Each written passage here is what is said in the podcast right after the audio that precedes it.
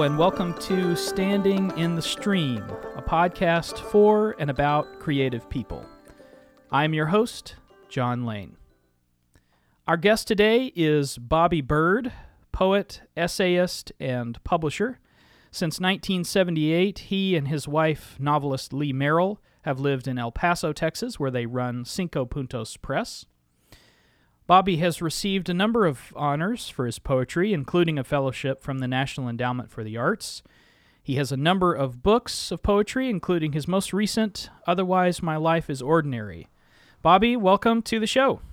Well, I'm glad to be here, John. This is fun.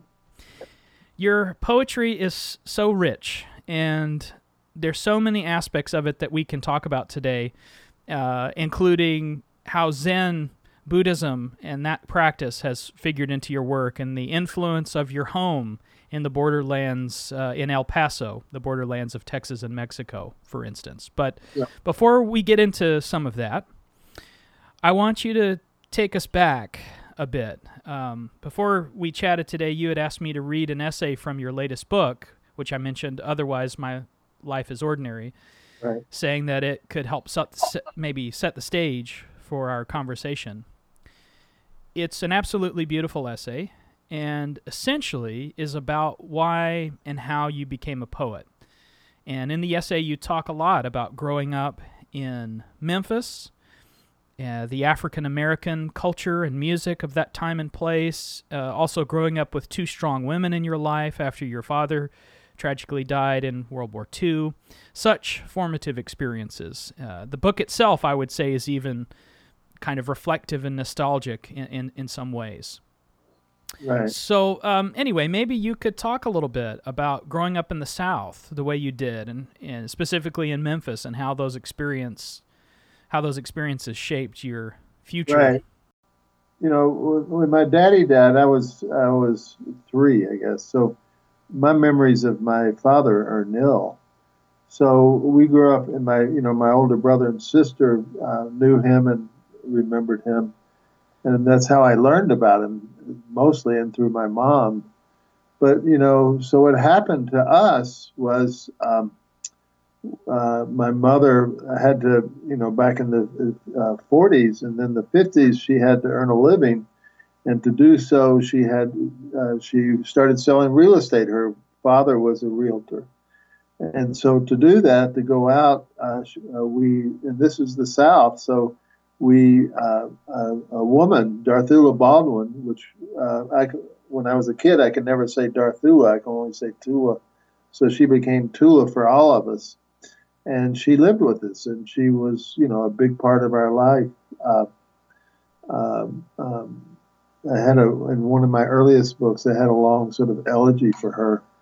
Uh, so you know we we you know my mother was sort of became the breadwinner, so Tula had to become more or less the um, mother figure at home, and, which she did. And, and, actually, my mother and her, Tula became very, very close friends, which they couldn't express out outside the kitchen, but they could express inside the kitchen.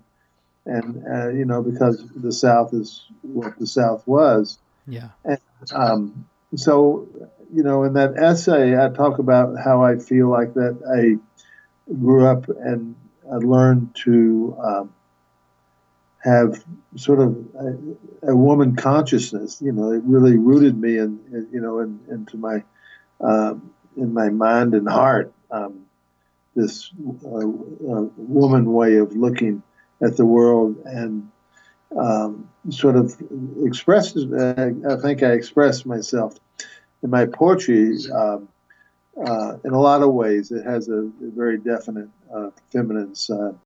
You know, I, I, lived in Memphis. And, you know, growing up, I'd laugh because you know we felt like uh, we didn't ever have anything to do, but Friday night we might go hear Bo Diddley down at the Clearpool. Wow. and and you know we would, and I you know I drank too much. I did everything. You know, I was, I was not the world's greatest kid, um, and actually none of us were. And um, that was from a lack of a, a, father in our family.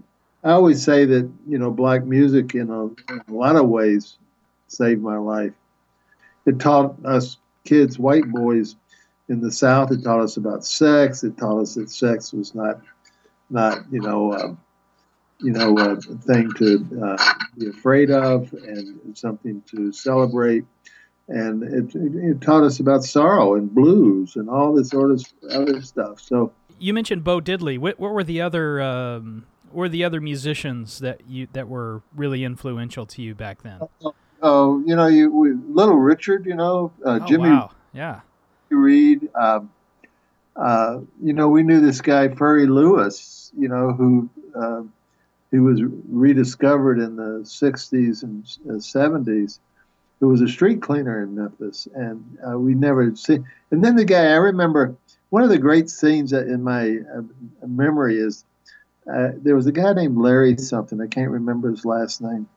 Uh, he, he was uh, he was the guy who sang uh, uh, Bony Moronie, which I, was a song I loved, and he was playing. There was this place out in the at a country club called the Clearpool Lounge, and they had a big showroom and where we could all go dance and they uh, fraternities or sororities would hire it out and they'd bring in these these uh, performers. So one night, you know, I must have been in the uh, 10th or 11th grade. Must have been the 10th grade. So this is like 1957 or 58. This guy's singing and stuff.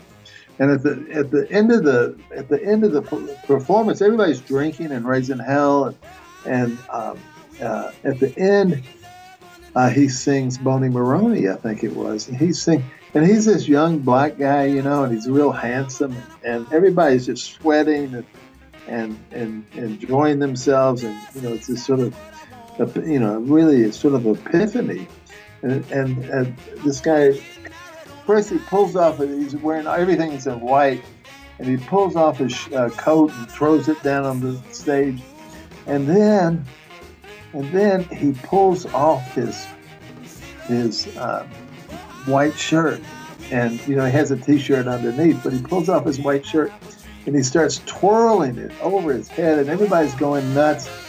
And he's twirling his shirt, shirt, and then he throws it into the crowd, and you know, all, it was amazing.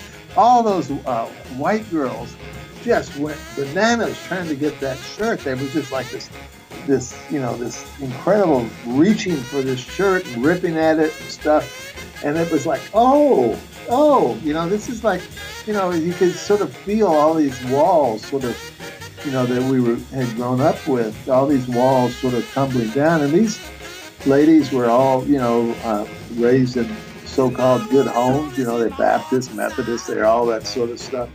But they had this energy that the, the, the, the music back then sort of just undone. Everybody was sort of untying their shoelaces. Everything was becoming a lot freer, and it was it was a great, great, great experience.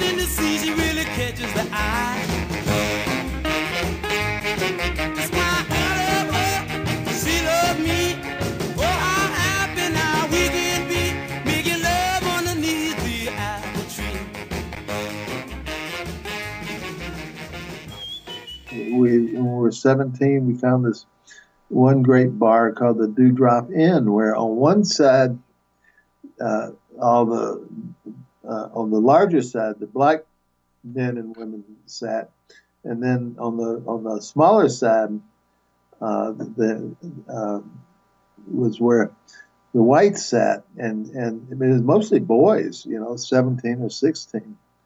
And um, one time the one time the the lady came. Her name was God, Flora, Flora something. She came in and said, "Okay, is anybody?" First, she went into the to the black side and said, um, well, "I hate to make this announcement, but if any of you are wanted by the police, you know, you should go back in the in the back." And so all these about four or five men got up and walked back into the stand-up cooler. And then she walked to our side, and then she said, "If any of you guys are underage, you should walk back in the back." You know, so here we were in the stand-up uh, cooler in the back, about four or five, four or five young kids, and all these guys who were wanted by the police, and we just sat back there and talked and laughed until the police left. it was like, oh, and you know, I, I just, I, you know, you know, that's that's where I got my politics from. That's where I got all sorts of stuff from. Yeah. Uh, you know, I was teaching at Memphis State when Martin Luther King was killed, and uh, I'd marched with him and several things, you know, marches that one had uh, broken into a riot, and you know, the, when the town was in martial law and stuff. So it was, it was an incredible place to grow up. But it's odd, you know, when you're going through all that stuff, you know, you don't think of it like that. Yeah. For, for me, I, I always think of the 1950s as being kind of a, a repressed time in history, but but it wasn't in many ways. In certain pockets of the country, it it really wasn't. You know, this was people were rebelling against that sort of repression and conservative ideals, and I think maybe Memphis might have been one of those one of the centers for that kind of expression. Yeah, I, I agree. You know, it, it, was it was a time where you know you could see the sort of the rips in their fabric just sort of falling apart. You know, yeah, been torn, and you know it, it blossomed uh, fully in the '60s. You know, with the all the stuff and uh, you know with the summer of love and all that stuff. So it was it was actually a very interesting time. Yeah, let's let's maybe make the transition now. You you mentioned the '60s, and uh, I, I, would definitely want to get into. I, I, guess this backtracks a little bit, but you mentioned in in many of your books and writings that you were inf- influenced by the Beat generation of poets, and um, maybe you could talk a little bit about how uh, how you discovered that, uh, you know, growing up in Memphis, and and then how that movement, what that movement meant to you as a as a young, uh, burgeoning poet and writer? You know, when I was growing up, to be a, a be a poet was sort of like you know I sort of hid the fact that I was a poet, and I had a great friend, uh, uh, friend uh, Harvey Goldner, who who was real brilliant. He's dead now. Uh, who was a brilliant young man, and he he would he started showing me books, you know, and and you know the library the library had um, recordings of, of, of you know on, on vinyl recordings of the San Francisco Renaissance and Lawrence Ferlinghetti, and they had a recording of Howl, and we would go sit down there in the listening room and listen to to all these great recordings.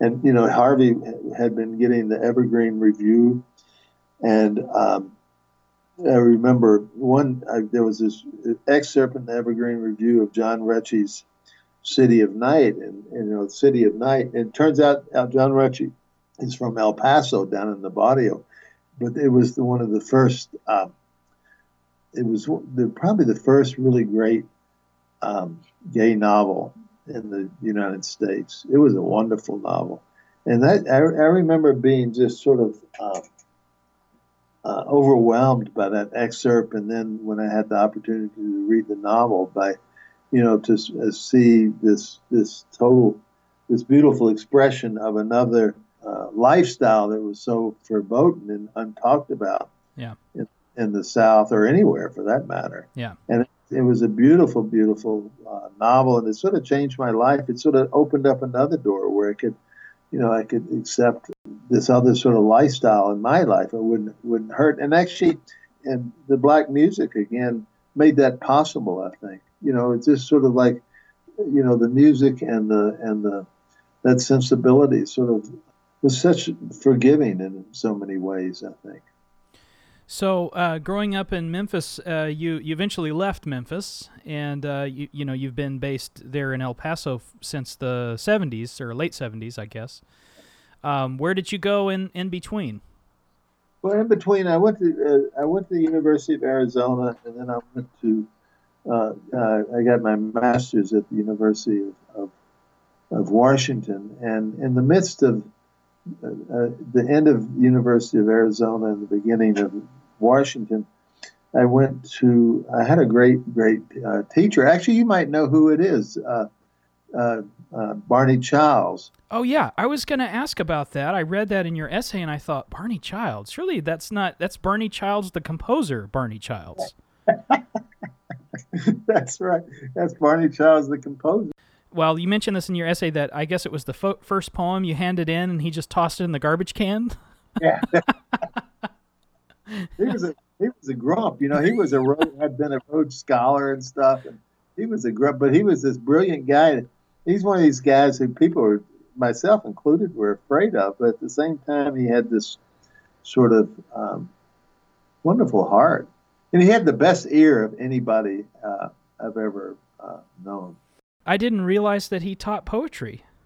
Well, he taught yeah he taught poetry, he, and he was a poet. As he would tell you, he was a very shitty poet, and uh, his I forgot his I forgot the name of his his his teacher had been this at, at Stanford. His teacher had been sort of a real conservative poet who he liked. Uh, his name will come soon, but he he when he was when he was in England, I guess I guess he got into uh, com- uh, composition, you know, earlier, but he then he taught at a, you know one of those little schools out in the wilderness. You know, he was the dean and he he did all sorts of weird stuff. But I and uh, he had a student that became a very important composer. I can't. Re- seemed like his name was Byrd too. But anyway, he was my teacher, and I was very honored, and, and he liked my poetry. Uh, after about two or three months after that uh, event that I talk about in the book, where he uh, tossed the poem in the in the garbage. The, yeah. the next next thing he said after he read a poem, he says, "Well, Byrd has learned how to Byrd has learned how to write a poem. He just doesn't have anything to say." yeah, I just I just pulling up some information on Barney Childs. I, you know, I of course know Bar- Barney Childs from his music and sort of avant-garde music, using you know very much influences like uh, Cage and Charles Ives, and using a lot of in, ind- indeterminacy in his music, and uh, that that's how I knew Barney Childs. But I see here, yeah, that he was uh, taught English literature. Earl Winters was his teacher. Yes, yes. Uh, but but he taught English literature at University of Arizona from 56 to 65. Right. And here's the person you were talking about. He was the mentor to the young Joseph Byrd. Right. Yeah. Okay. Whom I whom I don't I, I don't know. I'm sad to say.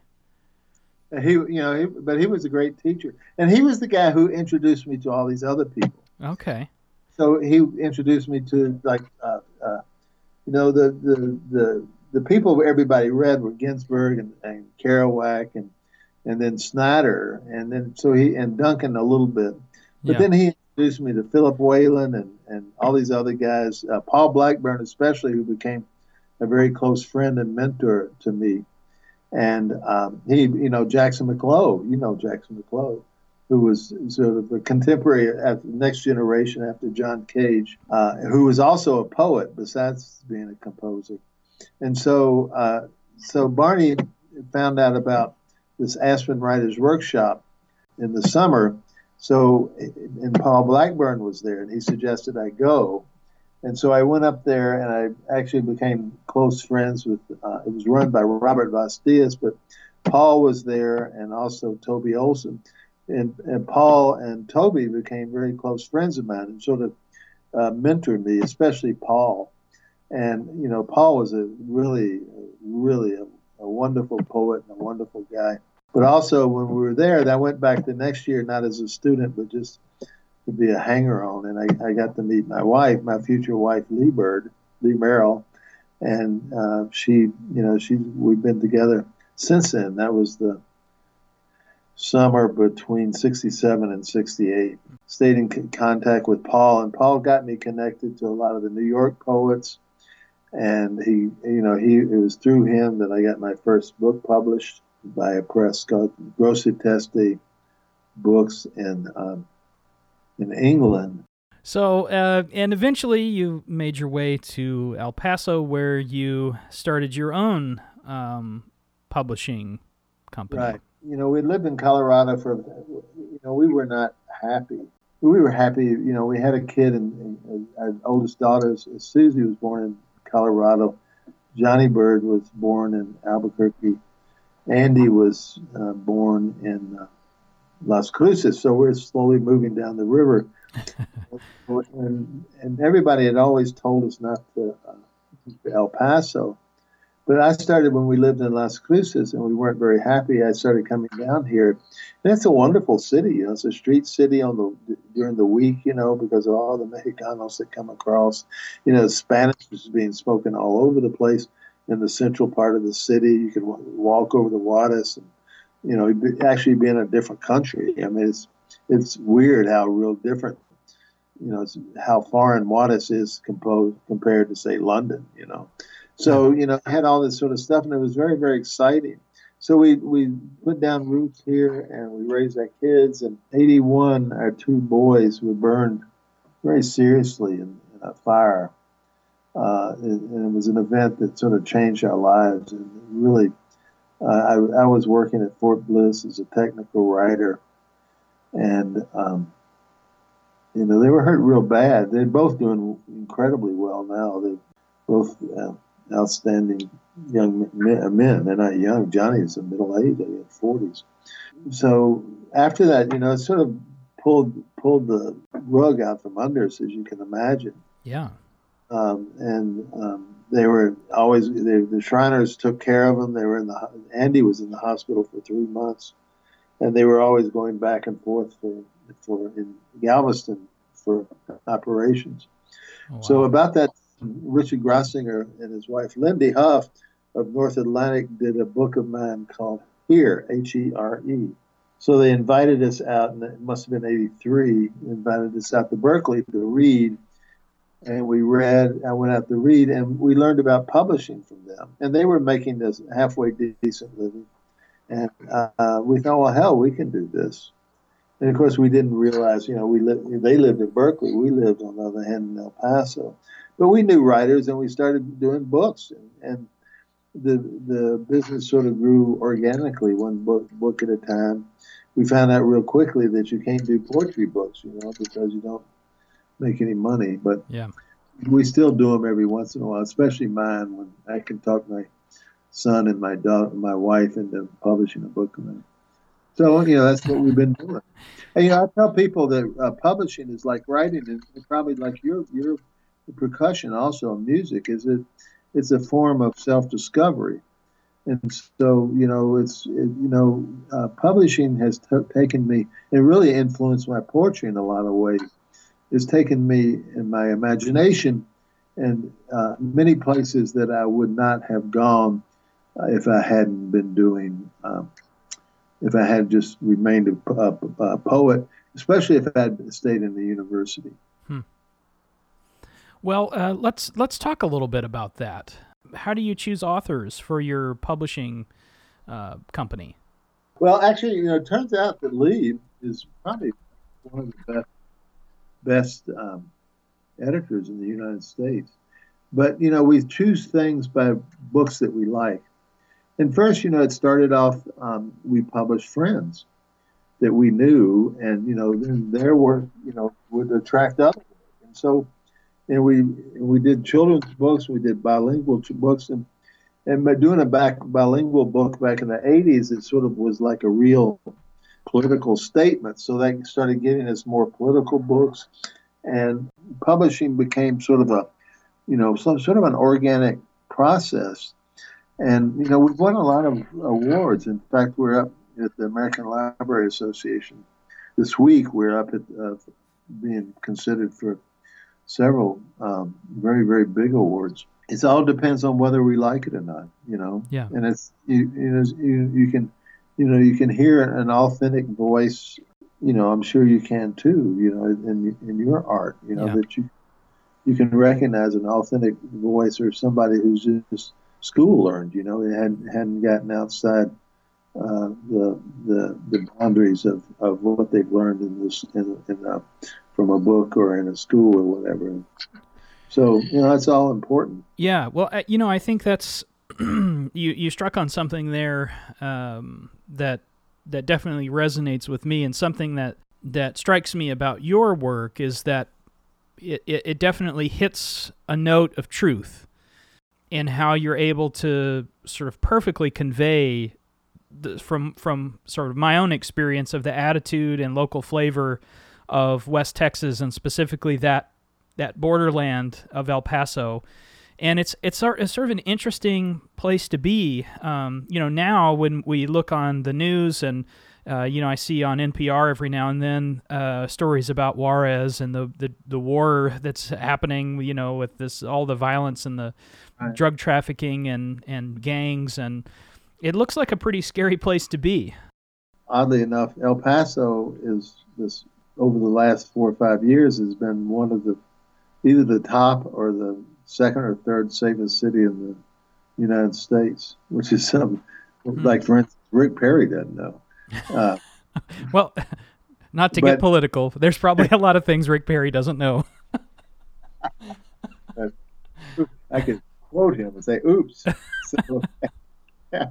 so uh, the uh, but um, the board has changed because of all the, the all this stuff because it's been it's, it's been slowly militarized. I guess it's sort of like um, remember Al Gore talking about the the frog in the in that movie, The Inconvenient Truth, is that you know if you if you put a frog in the water and just slowly raise the temperature, he'll not know that he's boiling. Right, right. But if you just drop him in, um, you know, you uh, he'll jump right out.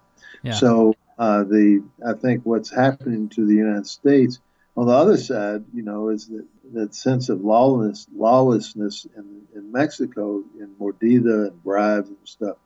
When the money got so so big, you know, it became sort of um, a vacuum, and people could act with impunity, you know, because the the cops were hired by the either the army or you know they're all everybody was in league to sell drugs.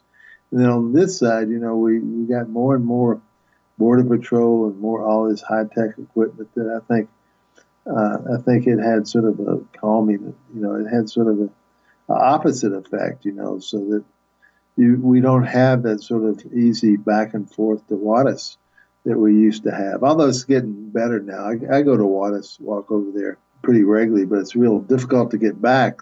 If you're walking, it's not too bad, but if you're driving, it's just real hard to get back. So you know, it's it's it's sort of sad that way. But you know, I see my friends from over there, and we talk, and you know, there are a lot of you know, there's still uh, you know, especially among artists, actually, especially in the visual arts, and actually in music also. There's, there's been some remarkable things happen here in, in the El Paso Juarez region I like. But you know, it's it's so nice to be among um, people speaking Spanish all the time. It, it yeah. It always it changes your ear. You know, it changes the way you you listen, and uh, you know, it's it's just you can you hear things so so much differently, and it's it's such a pleasure. You know. Well, one of the things that uh, you captured in this book I, I, really love is the the price of doing business in Mexico. There's a poem called "The United States of America." I wonder if uh, you might talk a little bit about that poem, maybe maybe even read it for us. United States of America. Adolfo Rodriguez is a Mexican. He never really wanted to come to the United States of America. He never wanted his children speaking a language he didn't understand, would never understand. He didn't want the alcoholism that came with his friends, his brother, the long hours after work on the roofing crew, drinking the night away. He didn't want the strange men babbling furious Spanish and tearing at him with their fists, then knives. He didn't want to witness his own bloody, drunken sorrow curled into a broken body. He didn't want his son seeing him like that, measuring him against other men, cursing him for his weakness. He never wanted the diabetes eaten at his flesh and soul like a horde of ants, slowly until he was only a shell of the handsome man who married his beloved wife. He didn't want his beautiful black eyes to drip with the bitter tears into the thick grass of his gringo neighbor's yard. He never wanted to come here. He came anyway. Lo hice para el dinero, he said. The money, siempre el dinero. And for his wife and kids, they were the ones who wanted to come. Boy, that's that's just such a melancholy um, and wow, it's, just sad. it's a sad poem, um, yeah. and but it does, in a sense, at least to me, capture this sort of immigrant experience that that I'm sure you see on a daily basis, uh, living where you live. Right. You know, uh, in our country, uh, we think everybody wants to be here, and um, and they don't. You know, they, they love their they love where they're from. They love their language. You know, it's their roots, and so there are a lot of people who like. Uh, this, uh, his actual real name was Arturo. Um, was um, he never wanted to be here? You know, he had you know he had family on the other side, and he never did learn to uh, speak English. And his, you know, his kids who loved him, you know, but they would around the dinner table they would mock him for not knowing how to speak. And of course, it sort of cut cut out his uh, cut out his uh, wage earning ability. Meanwhile, his wife could actually learn English, and she was making more money than he did. Yeah. So that that was another thing that was sort of drove him into this this sort of depression.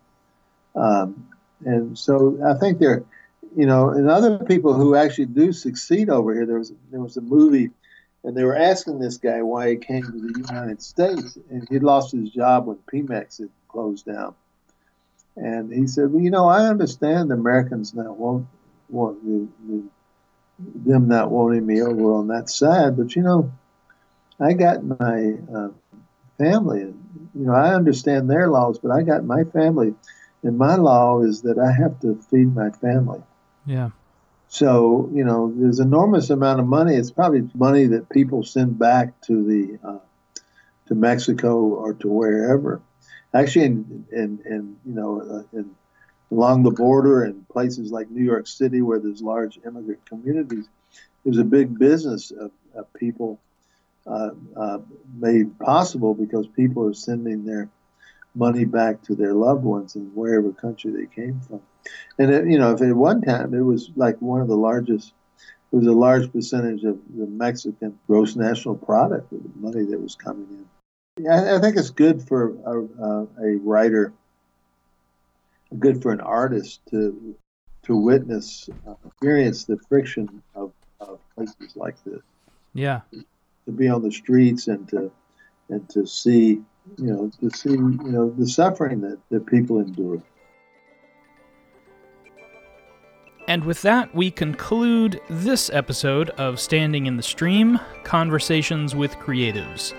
Again, I'm your host, John Lane. You can follow me on Twitter at ThatJohnLane. You can find the show, links, and show notes on my website, john-lane.com, and follow the show on Facebook Simply search for Standing in the Stream. Thanks to Danny Clay for our theme music. You can find him online at dclaymusic.com. I'll be back next time for more conversations with creatives. Thanks for listening.